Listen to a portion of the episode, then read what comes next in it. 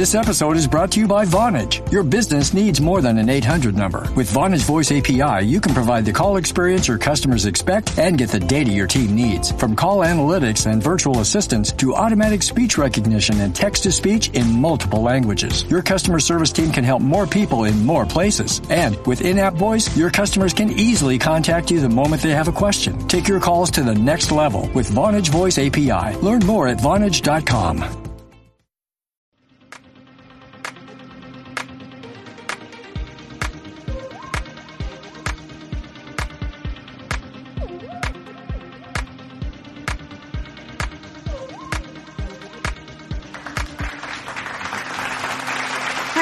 welcome back to Skincare Anarchy. I am so excited because we have truly a veteran of our industry here today. I'm excited to learn from her. She's one of the brilliant minds in the beauty industry. And I think I, these kind of episodes are always some of my favorites because I learned so much and I gained so much insight about this beautiful industry and just, you know, what goes into it, all of the, you know, pieces that come together to really make it what it is. So, without further ado, I want to introduce you guys to Noelle Shine, who is a global beauty expert. She's an entrepreneur and she's very experienced as a retail concept developer and also the CEO of Vibe Partners. So, if you, you know, that's quite the mouthful, Noelle. You have so many things on your plate. I don't know how you do it.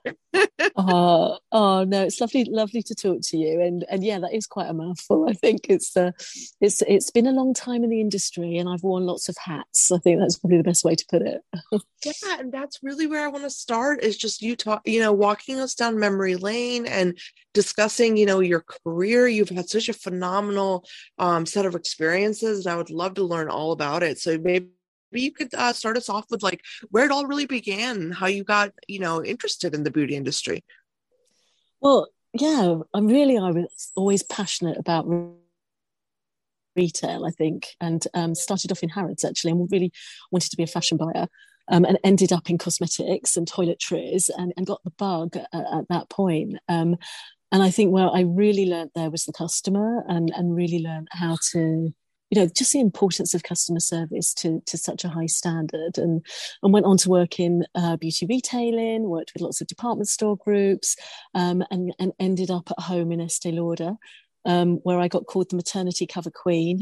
and, and you know, when it, whenever there was a gap, I'd try and jump in it and learn. And I think that's that's really the thing from marketing to advertising to to being their first national accounts manager or one of their first national accounts manager. That was an early role, and really getting to go to see the overview of the business. Um, so so yes i was there for 11 years very much in a commercial role by the end um, and um, then they started to buy brands and that was the really exciting bit you know mm. when they started to buy up some of the brands and working directly with the founders and i was lucky enough to, to work with Jo malone shortly after um, estee lauder bought the brand and you then get to see absolutely everything it was the startup times of um, rather than just doing a silo role that you do in a big corporate company, being able to actually get the overview of all of it was invaluable um, and certainly invaluable for the way that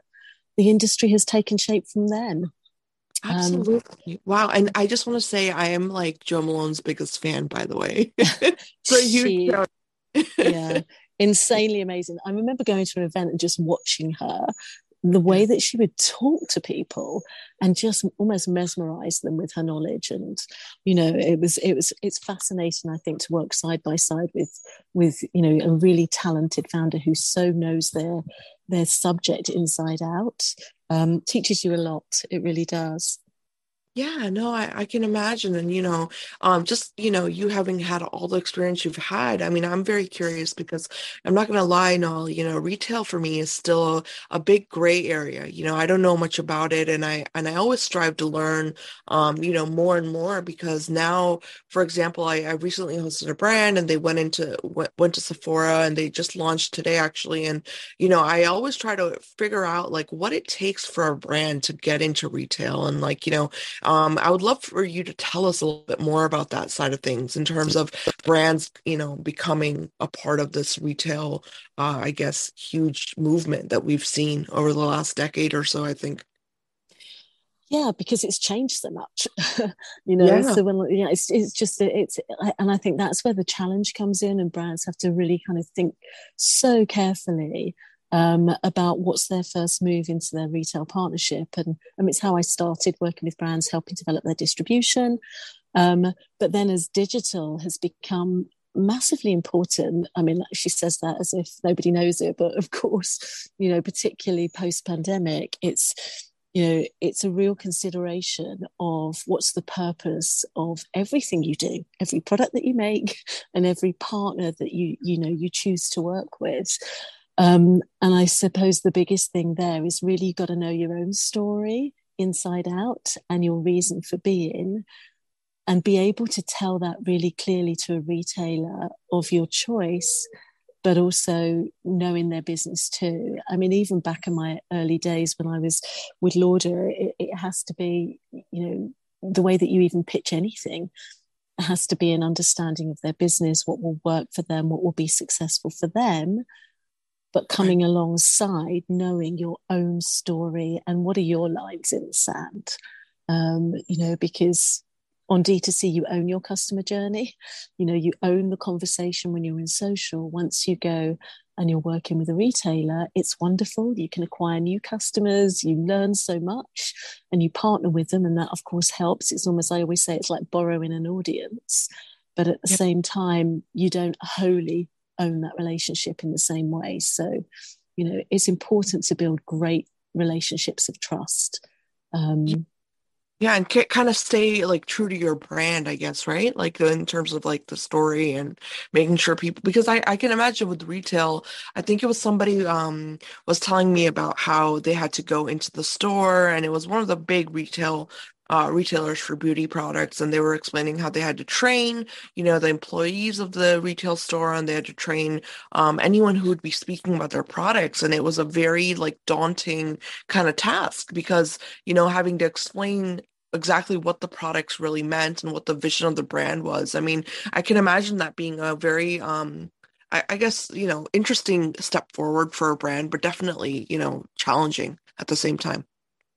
Yeah.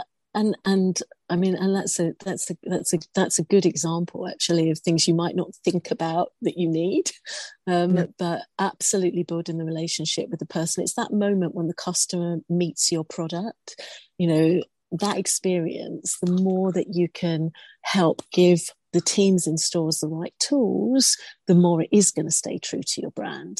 Um, but sometimes there's so much you want to say. Keep it simple. Cut da- cut it down. They've got to learn products from, you know, huge numbers of other brands that they work with. What's going to really stick in their mind, and how are they going to want to yes love that brand, but also want to do well for you. I think you know that's where the personal relationship comes in with all of this in a really big way they've got to love what you're doing and believe in it um, but also be able to relate it very quickly Right, right. Now, tell us more about uh, Vibe Partners, Noelle. I'm so curious about your company and um, really your mission with the company. Yes, absolutely. So I've um, I have been so lucky to partner with a wonderful co-founder, Ali Carter, um, mm. because for years I worked by myself. And for anybody that's done that, you know, sometimes it's hard. You really kind of want that person to bounce off. Um, so I've worked with lots of different independent brands, but my background skill set is commercial and brand building um, and real kind of development to scale. Um, meeting Ali, she added in that brown, the comms, uh, the PR element, the, the, the, you know the social understanding as well. So together we are both really passionate about early stage brands. I think you know I've worked with over 25 founders now, and there is there are so many new brands come to market, and it's very easy to to not know what you don't know. And that can be really expensive. Um, and I think there is a passion at the start of the outcome of a journey um, that if you can translate and harness that in a way that thinks about the kind of less romantic things of how it translates into the business model, how is it going to translate into the customer acquisition, then that's where we know we can help either at the start of a journey or the moment that you want to accelerate your business. Um, so yeah, we work very personally with a lot of different founders and brands to help take their business to the next level. Quite simply, um, you know, from a 360% uh, perspective of brand, of, you know, how you trade it, where you should distribute, how that develops, what how much it's going to cost you is always an important.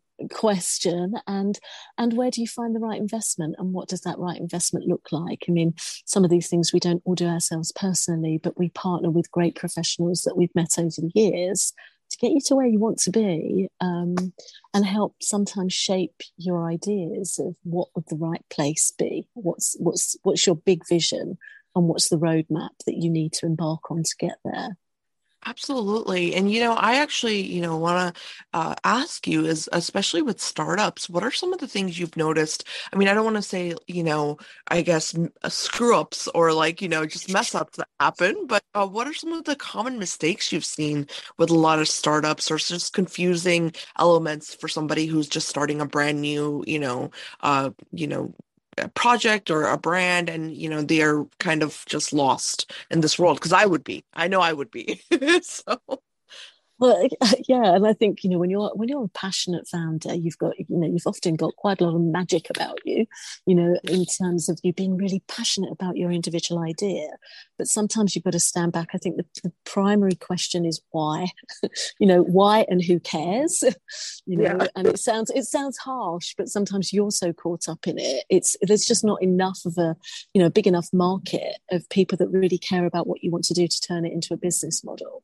So I think really kind of maybe critiquing yourself and bouncing your ideas off other people at the start. Not too many. Sometimes sometimes you get overwhelmed with different feedback but enough people that you respect that you know will speak honestly to you. But i think the, the other part of a great idea and a great product is one thing but it's today businesses need to be a concept.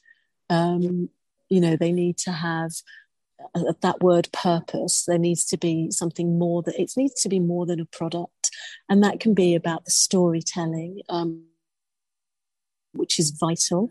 Um, it can be the way the audience can connect with more than just a product. The product just has to be great. I mean it's kind of got to be a given. Um, but then how does that translate into a business model? Because i suppose if there's a fall down moment it's often in the execution where the business has not been planned out um, as well as you possibly can. You've got to get started, yes, but actually trying to think ahead and making sure that you don't get so far and can't get any further. Um, you know, which which happens to there's so many businesses launching out there, and there's a lot that do make it, but a lot that don't. And often yeah. they get it so far, and it's just stuck because the forward planning um, hasn't, you know, hasn't been done. And it's fine tapping into the right resource to get there.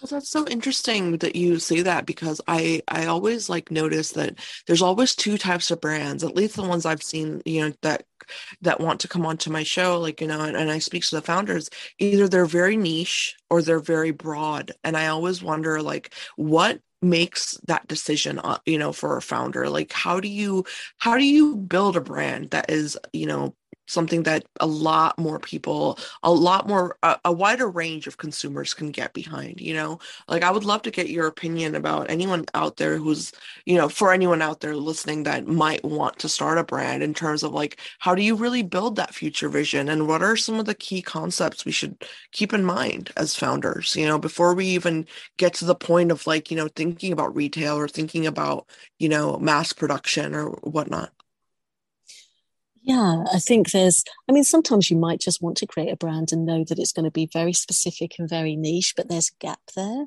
But, you, you know, there's going to be potentially be a wall of where you can take it to. And if you really want to be able to scale your brand, then you don't have to appeal to anybody. You know, that's mostly not going to land but you have to think about the the you know making sure you're you're appealing to enough people who really care enough. And yeah. and that why isn't it i always quote simon sinek you know you know it's the power of why. That is really important at the start you know that power of why are you doing this? Who cares about it? But also there is you know do yourself a little mind map that goes inside the customer mind. So you're thinking about that person that's going to buy. How do you want them to feel about your brand?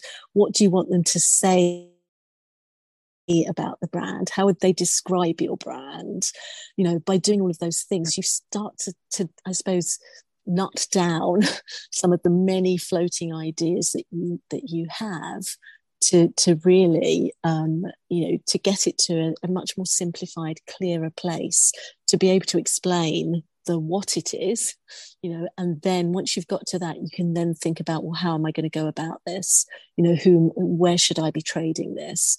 Um, why would i trade it here? And trading doesn't just mean distribution. It might mean that you're doing um, you've got a mechanic in your brand that links a collection of products together um, it could be bundles, subscriptions, all of those kind of things. It could be saying, What's the product I want to be famous for? I think that's always a good one. You know, what do you want to be famous for? you know, because right. that becomes a foundation stone for you.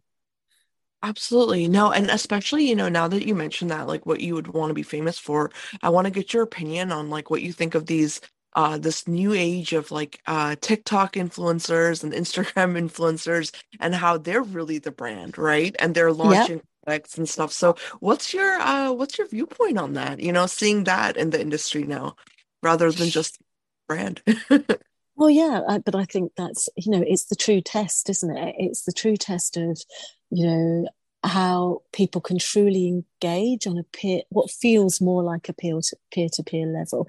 You know, your brand is creating your brand and ensuring that you've really created something that people see it and know it's you has got to be really important for you to have stand out in the market and actually for all of that audience on social to be able to to know what they're connecting with.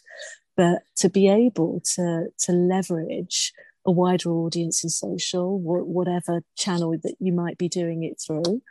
And each channel has a different purpose, doesn't it? But to be able to do that is massively part of why you can start a brand today.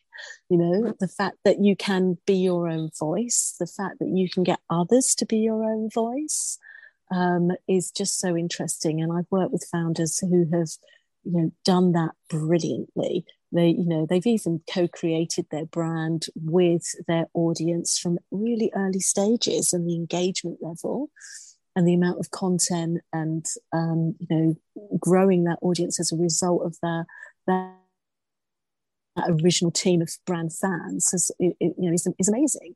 And you couldn't have done that years ago. Um, so I think all it is is a wonderful tool to be able to communicate directly. And obviously things can go wrong, and that's down to your custodianship of your own brand, definitely, but you're also getting direct response, aren't you?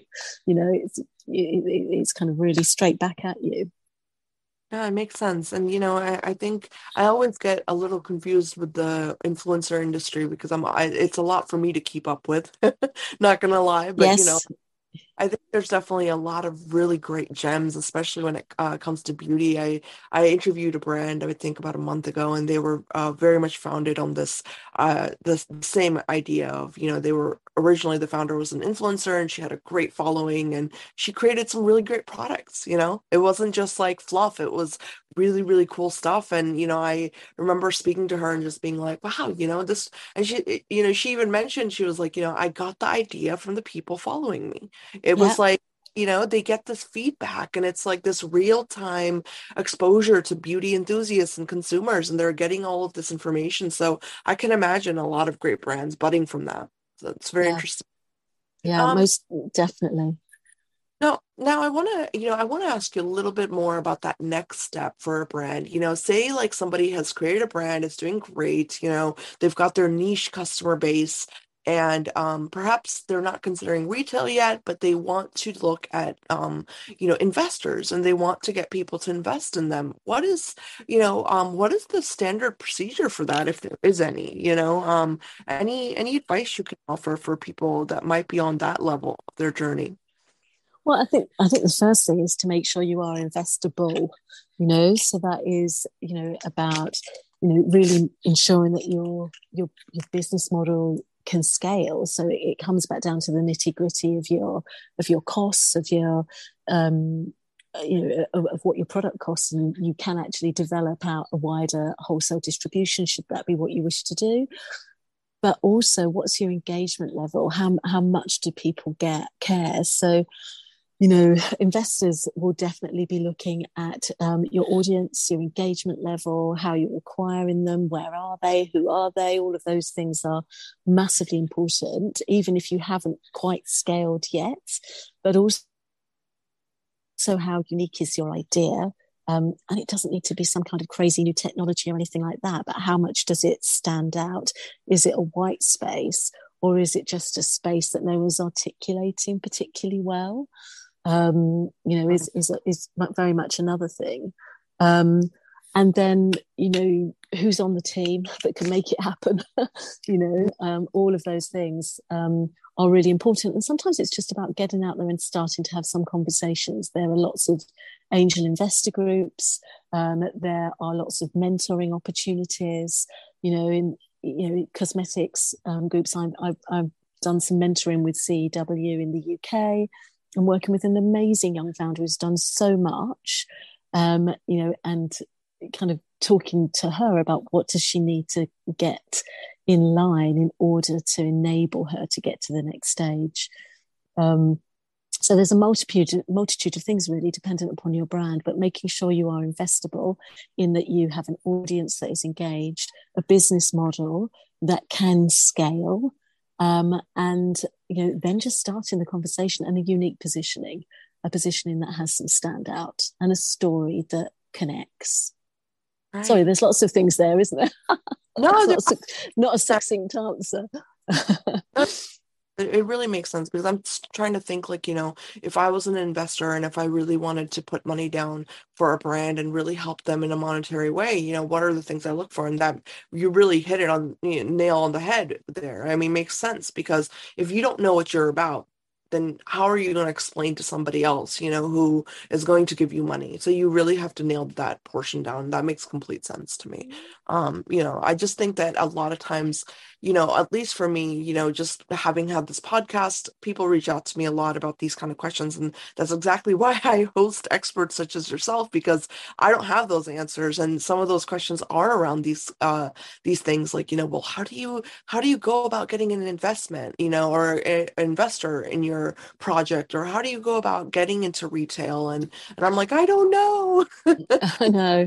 People and, and I have to yeah I have yeah. to say nothing nothing's easy in a way. I think it, it's it's a bit like you know eh, eh, it, there's there's been so many startup and so many amazing successes. It looks it looks as if yes I can do that and you can, but the other component is hard work. Yeah, because it's not it's not easy and you kind of have to get through every day sometimes you it's like you know you can be rejected multiple times when you're trying to make it I, I always used to say look for something good in every day and that way you keep going um, and I think you know um, that that that conversation about the the most powerful ingredient you can have or personality trait you can have as a as an entrepreneur is perseverance.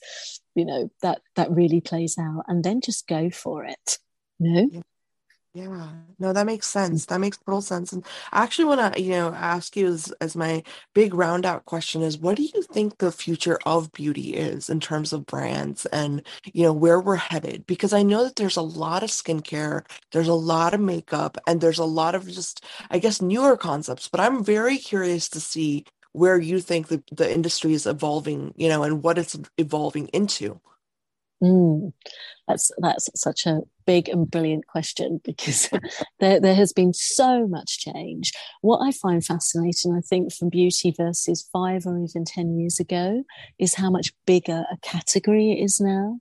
You know, and I think everything that we've been through in the world and everything that so many people care about with sustainability, the planet, kindness, whether it's to you or to other people, has made that beauty, which has always been a more intimate category in a way, means more emotionally, has turned into something that isn't just about the obvious products anymore, but it's blurring in a way into wellness, into self care, into health, and even into fitness. It's really expanding as a category.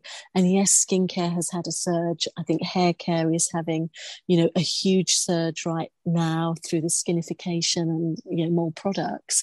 So there are some specific things that are going on, but I think that that kind of consideration of beauty becoming so much more in terms of not just how it makes me look, but how it makes me feel, um, and is is is opening the doors to so much innovation in terms of the way that brands can extend their footprint or new brands can start up with great specialism.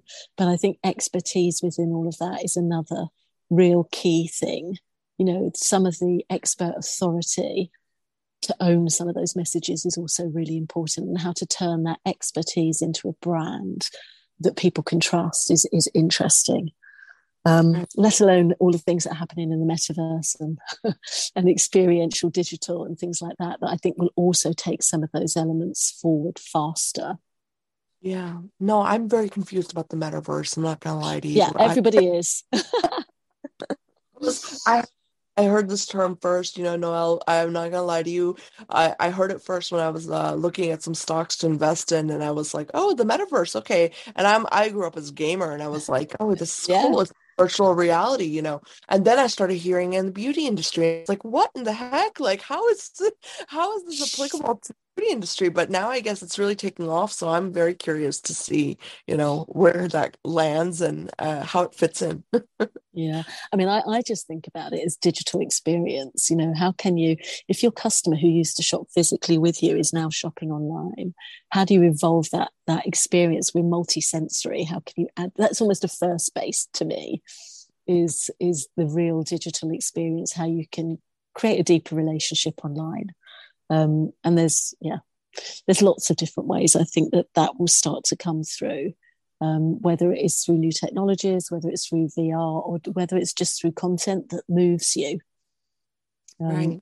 i think right. all of that has a place I'm excited to see it. I'm excited to see the future of that. That's definitely going to be very interesting to see how it impacts not only uh, consumers but definitely brands, you know, and their strategy and how they move forward with, um, you know, just kind of, I guess, targeting consumers. And that's that's definitely an interesting area.